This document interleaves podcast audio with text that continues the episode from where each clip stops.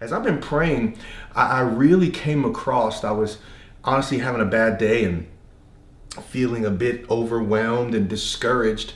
And I looked up the definition of joy. And the definition of joy in the Greek, which is where the original uh, scriptures were written in the New Testament, the definition of joy means grace recognized. What a powerful definition. Grace recognized. I don't know if you saw that movie, The Pursuit of Happiness, but happiness is a good thing. I want people to be happy. I want my kids to be happy. I want to be happy. I want my wife to be happy. But happiness means something has to happen to make me happy. Happy happen, get it? Joy is internal. Happiness is often related to the external. And in a time like this, we can look to the external and not find a whole lot to make us happy. But internal happiness, joy, is grace recognized. So as I was praying, I wanted to do this sermon series called The Grace Project. Does grace really work? I know we've been saying this is still us, and it's true. This is still who we are as a church, but this is still us.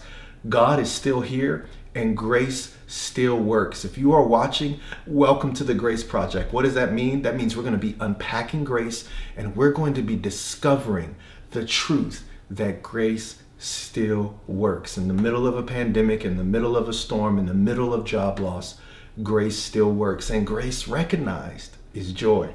And so I want to share a passage of scripture that's meant a lot to me over the years, and I've shared about it before and preached from it before, but it, it takes place in Romans chapter 7. And Paul, who was the author uh, by the through the power of the Holy Spirit and the inspiration of the Holy Spirit for a good portion of the New Testament was struggling with this concept of sin.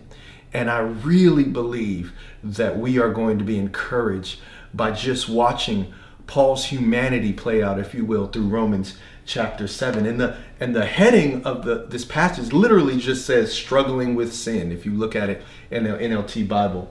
Uh, we're going to pick up in verse 14 where Paul has just got done talking about the law, the law that Moses gave um, on the mountain of God, gave to God's people, and everybody disobeyed the law and got themselves in a bunch of trouble.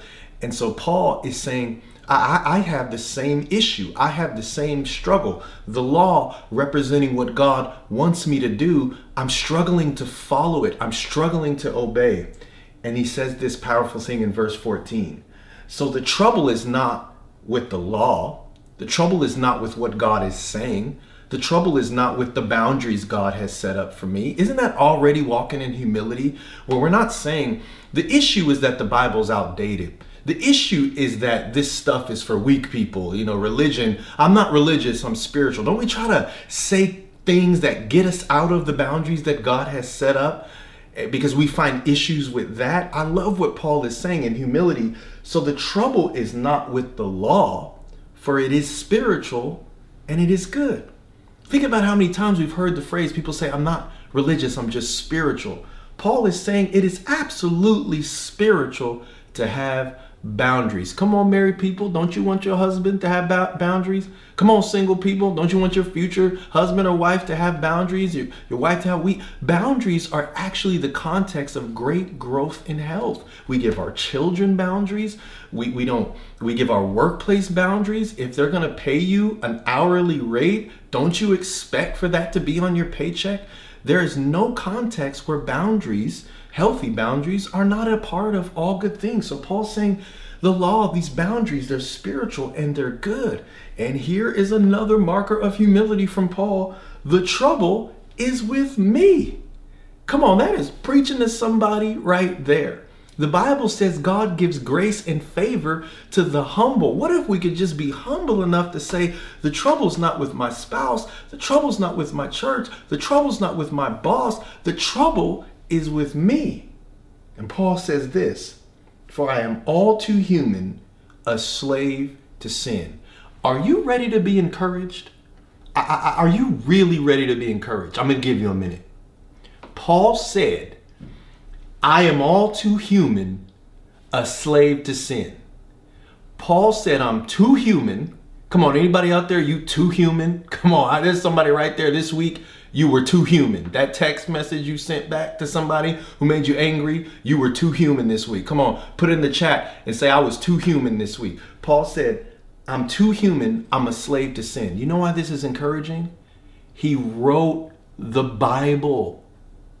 And God knew that he was too human, and God knew that he was struggling, and God still used him. If the writer of what we're studying said, I'm too human sometimes, it, don't we serve a God who is gracious and kind? Can't we be encouraged that we also, like Paul, have a destiny that will help people and inspire people and encourage people? Paul goes on in verse 15 and he goes, I really don't understand myself for I want to do what is right, but I don't do it. Instead, I do what I hate. But if I know that what I am doing is wrong, this shows I agree that the law is good. Can I free you from guilt right now? If you know that what you are doing is wrong, then that's a great place to start because you agree with God. You might not be able to do it yet, but at least you agree. Come on, I'm trying to encourage you. I'm trying to lift you up out of that guilt that you feel sometimes when you mess up. And watch, Paul says this is the reason why he can do that. Because verse 17 says, So I am not the one doing wrong. It is the sin living in me that does it. And I know that nothing good lives in me. That is in my sinful nature, my human nature, which is sinful. I want to do what is right, but I can't. I want to do what is good, but I don't. I don't want to do what is wrong, but I do it anyway. Do you hear what he is saying?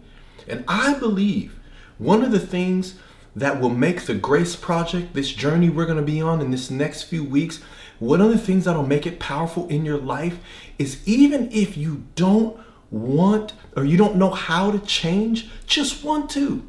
Even if you don't know how to do better, just want to. Even if you can't stop doing that thing, just want to stop. I believe God's grace will meet you right in the place that Paul was. And then he goes on in verse 20 and he says, But if I do what I don't want to do, I'm not really the one doing it. It is sin living in me that does it.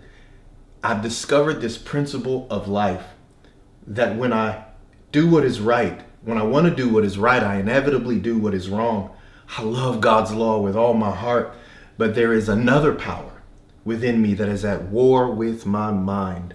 This power makes me a slave to the sin that is still within me. Oh, what a miserable person I am. Who will free me? Look at this question. Who will free me from this life that is dominated by sin and death? Thank God. The answer is in Jesus Christ our Lord. So you see how it is in my mind, I really want to obey God's law, but because of my sinful nature, I am a slave to sin. Paul had a question. He had a bunch of issues that came up, but then he had this question Who will free me from this life dominated by sin and death? Who will, will free me? I don't know about you, but in the middle of a pandemic, I haven't been asking a lot of questions that start with who. I've been asking a lot of questions that start with what. What in the world is going on? I've also been asking a lot of questions that start with when. When am I going to be able to go outside? Right? We've been asking a lot of questions. I don't ask who, I've been asking who, I've been asking why. Why? After having a church for five months, am I trapped in my house and I can't even go be with the people that you have called me to lead? Why? One of the things that I really believe God wanted you me to encourage you with is that if we're going to find grace, we might have to step away from the questions that start with when we might have to step away from the correct questions that start with why. We might have to step away from the questions that start with what and get into the question that I believe that God wants to speak to you and I during this season is who? Who's going to free me? Who's going to give me peace? Who's going to give me hope?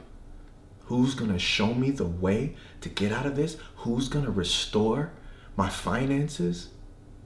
Because that answer is Jesus. I have often found in my life, if I'm asking the wrong questions, I always have the wrong answer because even the right answer to the wrong question. Come on, somebody. I am preaching, babe. I wish you could say amen. This is so fire. Even the right answer to the wrong question means you have the wrong answer. We got to be asking the right questions. And Paul's question was who is going to free me? We always have these questions, don't we? Pop culture has questions. I remember Whitney Houston would always ask questions through her music. She would say, How will I know if he really loves me?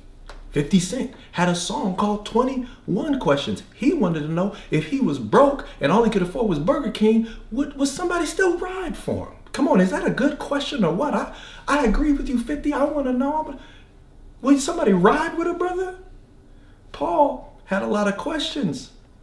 But the one he seemed to want to know in this passage of scripture was simply who? Who is going to free me? And then he said this powerful thing thank God. The answer is found in, Jesus Christ. I marvel at Paul. I'm inspired by Paul because of the questions that he asks.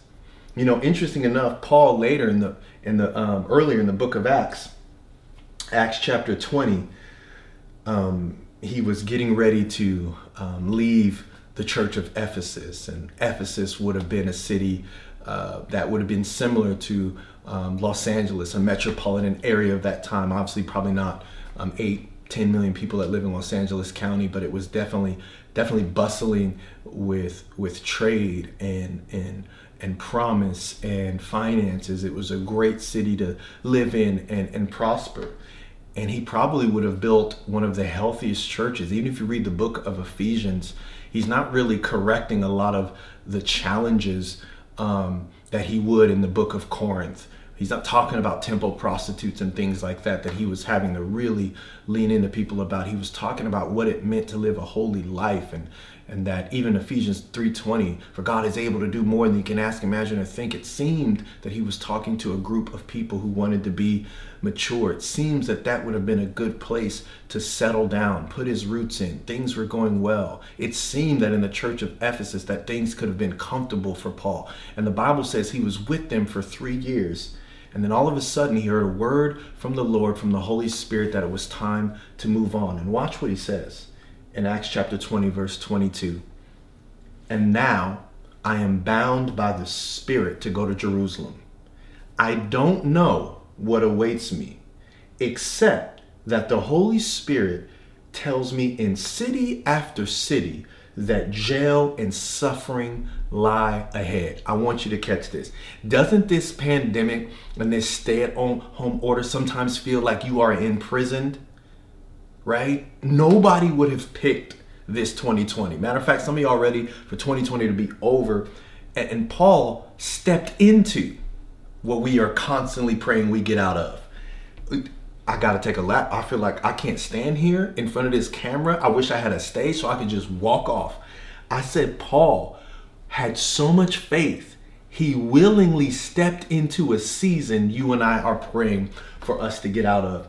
And I'm not saying we shouldn't pray about that because the COVID 19 virus, we need to pray. But I'm just giving you the idea that he had encountered somebody that motivated him to say, I don't know what awaits me except that the Holy Spirit tells me in city after city after city that both jail and suffering lie ahead. And watch what he says in the next verse.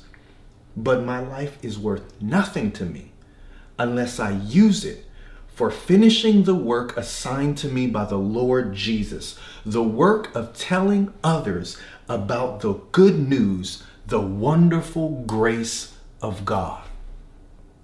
In Romans chapter 7, he's saying, Who's going to free me from this life dominated by sin and death? But in Acts chapter 20, he's saying, My life is worth nothing unless I use it to finish the work of telling people about grace.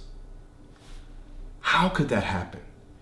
He the Holy Spirit told him that jail and suffering that is all he had.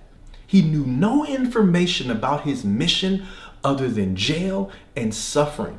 and not one question about why, God. I've been serving you. I've been following you. I've been in Ephesus for three years. The church is growing. It's doing amazing. You want me to go somewhere where jail and suffering await me? Why? And it wasn't like he said, How long am I going to have to stay there? How long am I going to have to suffer? The Holy Spirit told him he would be in jail and he would suffer, and not one question. But yet, when he sinned and when he felt like he failed God, who is going to free me from this life dominated from sin and death? I honestly believe that it's nearly impossible to encounter the grace of God that Paul encountered if we are not asking the right questions. Because in Romans chapter 7, when Paul humbled himself and asked who, God showed him who. He showed him Jesus. And he gave Paul such a divine grace that Paul dedicated his life, even in the face of death, to tell people about the grace of God. Now, in some ways, every time I walk out of this house and have to put on a face mask, maybe not on the level Paul is, maybe not on the level of someone who's in the ICU right now. And I'm praying if somebody's listening on our podcast and you have COVID 19, you are healed in Jesus' name. Maybe we're not, I'm not facing death when I put on my face mask in that way.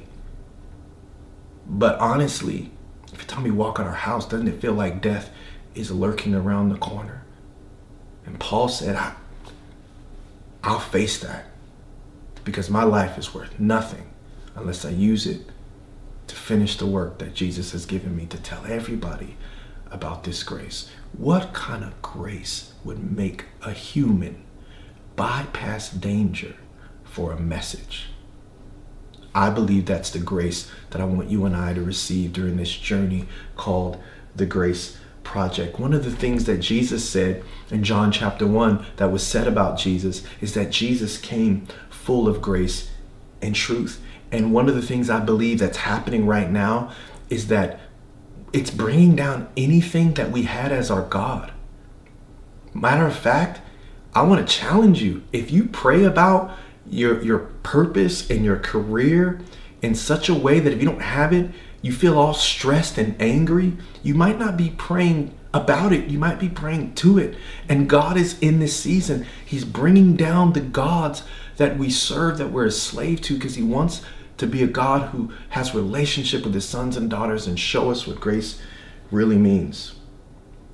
I really believe that Paul encountered grace because he was humble enough to admit his mistakes and his sin.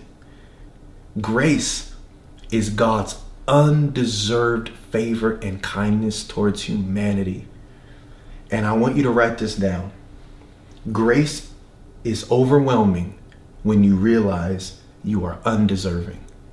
Paul was overwhelmed with the grace of God that he could stare death in the face and tell people about grace.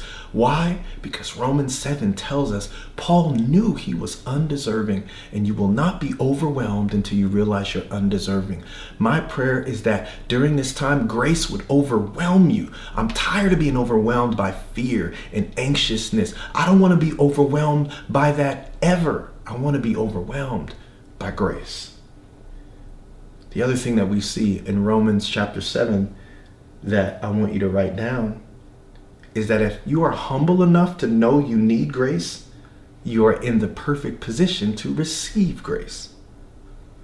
Most people are not humble enough to say they need grace.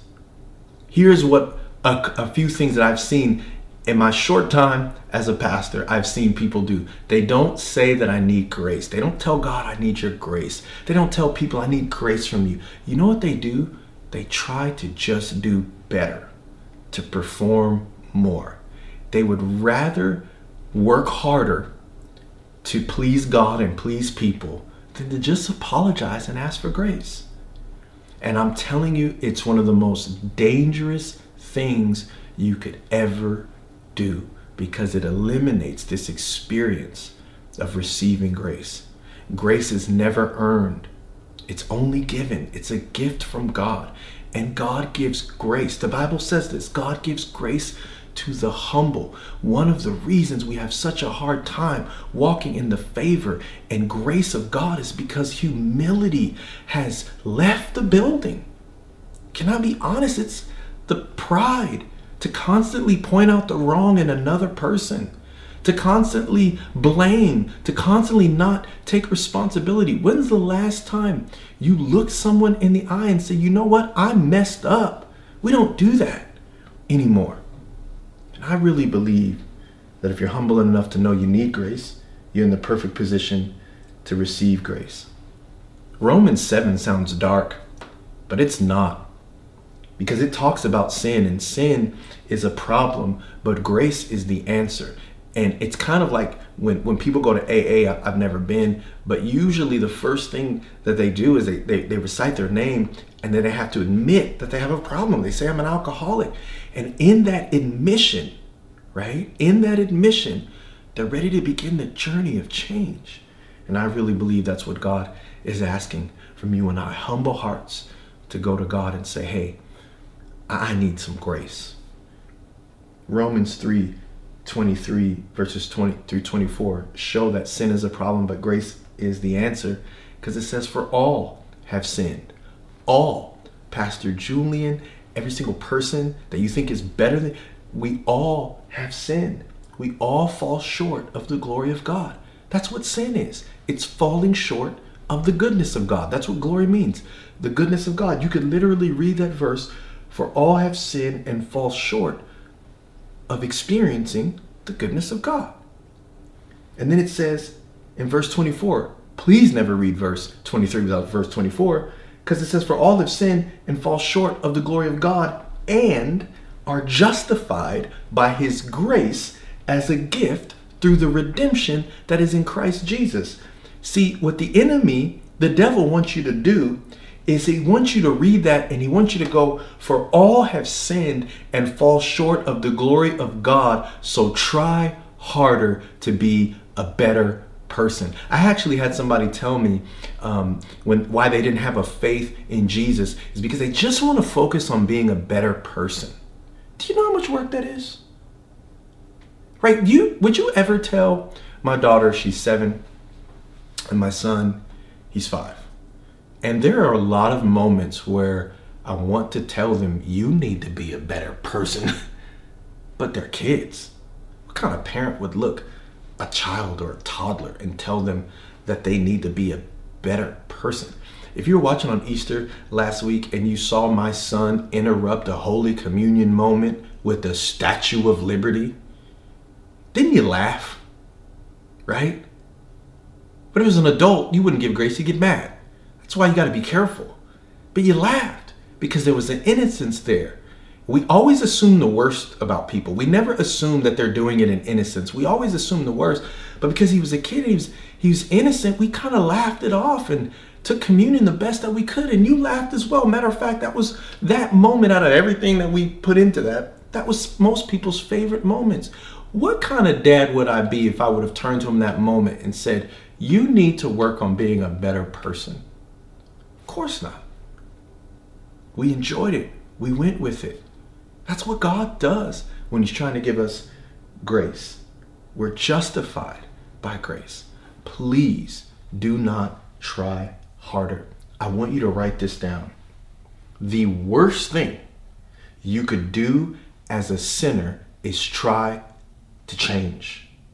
Grace received is changed empowered. I have to read that again. That is so fire. Can somebody type a fire emoji in the comments right now? Because I said the worst thing you could do as a sinner is try to change. Grace received is change empowered. It is grace that empowers you to change. Think about Paul in Romans chapter 7. I'm going back to it. Who is going to free me? Who he's he's he's so focused on his mistakes that he dedicated a whole chapter to like, why do I keep doing this? And maybe you're at home right now in your living room by yourself, or maybe with your family, and you've asked yourself this question why do I keep doing this? Maybe you're on Romans chapter 7, but I'm praying that one day you would be in Acts chapter 20, where you could have encountered a Savior so gracious and so loving that you could say, My life is worth nothing unless I use it to finish the work of telling everyone about the grace of God. How powerful is that to encounter true grace, undeserved favor, and kindness from God? One of the reasons why it's so dangerous if you make a mistake or you sin to just try to change is because it is the grace that activates the change. The grace activates the change. So here is the process to change because we all need to be transformed. We all need to be more like Jesus. Hear what I'm saying? But sin meets grace and grace meets change. It does nobody any good for preachers and pastors to get on a pulpit and tell people to stop sinning. That is never the right thing to do. And I know what you might be thinking. You might be thinking, well, what if people keep doing the same thing? If people keep doing the same thing, they don't understand grace. A lot of times we think that people have a revelation of grace and they just continue to do the same thing. Nobody that understands grace stays the same because grace always empowers change. We need to get better at communicating the grace of God. I know this is true, y'all, because in Romans chapter 7, Paul was crippled with thoughts about his grace. But yet in Acts chapter 20, he never once said that he felt compelled by the Spirit to tell people not to sin. He said, I have got to go to Jerusalem. My life is considered worth nothing at all unless I use it to finish the work assigned to me by Jesus of telling everyone about the grace of God. We really need to go on this journey together as a church family to understand grace because grace empowers change. Titus, come on, Titus, verse chapter 2, verse 11 through 14 says something powerful. For the grace of God has appeared bringing salvation for all people. The grace of God has appeared. Who brought it? Jesus. Jesus appeared and he came full of grace and truth. The grace of God has appeared, bringing salvation for all people. And then it says that grace actually does a work. There is a work that grace completes in a believer. Watch this. For the grace of God has appeared, bringing salvation to all people, training us to renounce ungodliness and worldly passions and to live self controlled, upright, and godly lives in this present age. Not when we go to heaven, now. What does grace do? It trains us. Some of us have been trained by the church. Some of us have been trained by guilt. See, the church can produce change. They can tell you what to do. And I'm not saying church is bad. Hear, hear my heart. You know, um, guilt can tell you what to do. And oftentimes, church and guilt can say the same thing. I'm not asking, are you trained um, by Growth Track and by church? I'm not asking, are did you grow up in church? Have you been trained by grace because it is only those who are trained by grace that can actually renounce ungodliness, worldly passions, that can actually live self controlled, upright, and godly lives in the present age. You know what the present age means? Now. So I want to ask you right now do you want to be saved by grace? And if you are already saved, do you want to be trained by grace. I believe this is what the Grace Project is going to do. It's going to create a revival of people saved by grace and trained by grace. People who are saved being transformed into the image of Jesus, being who they were always meant to be because they are saved by grace and trained by grace.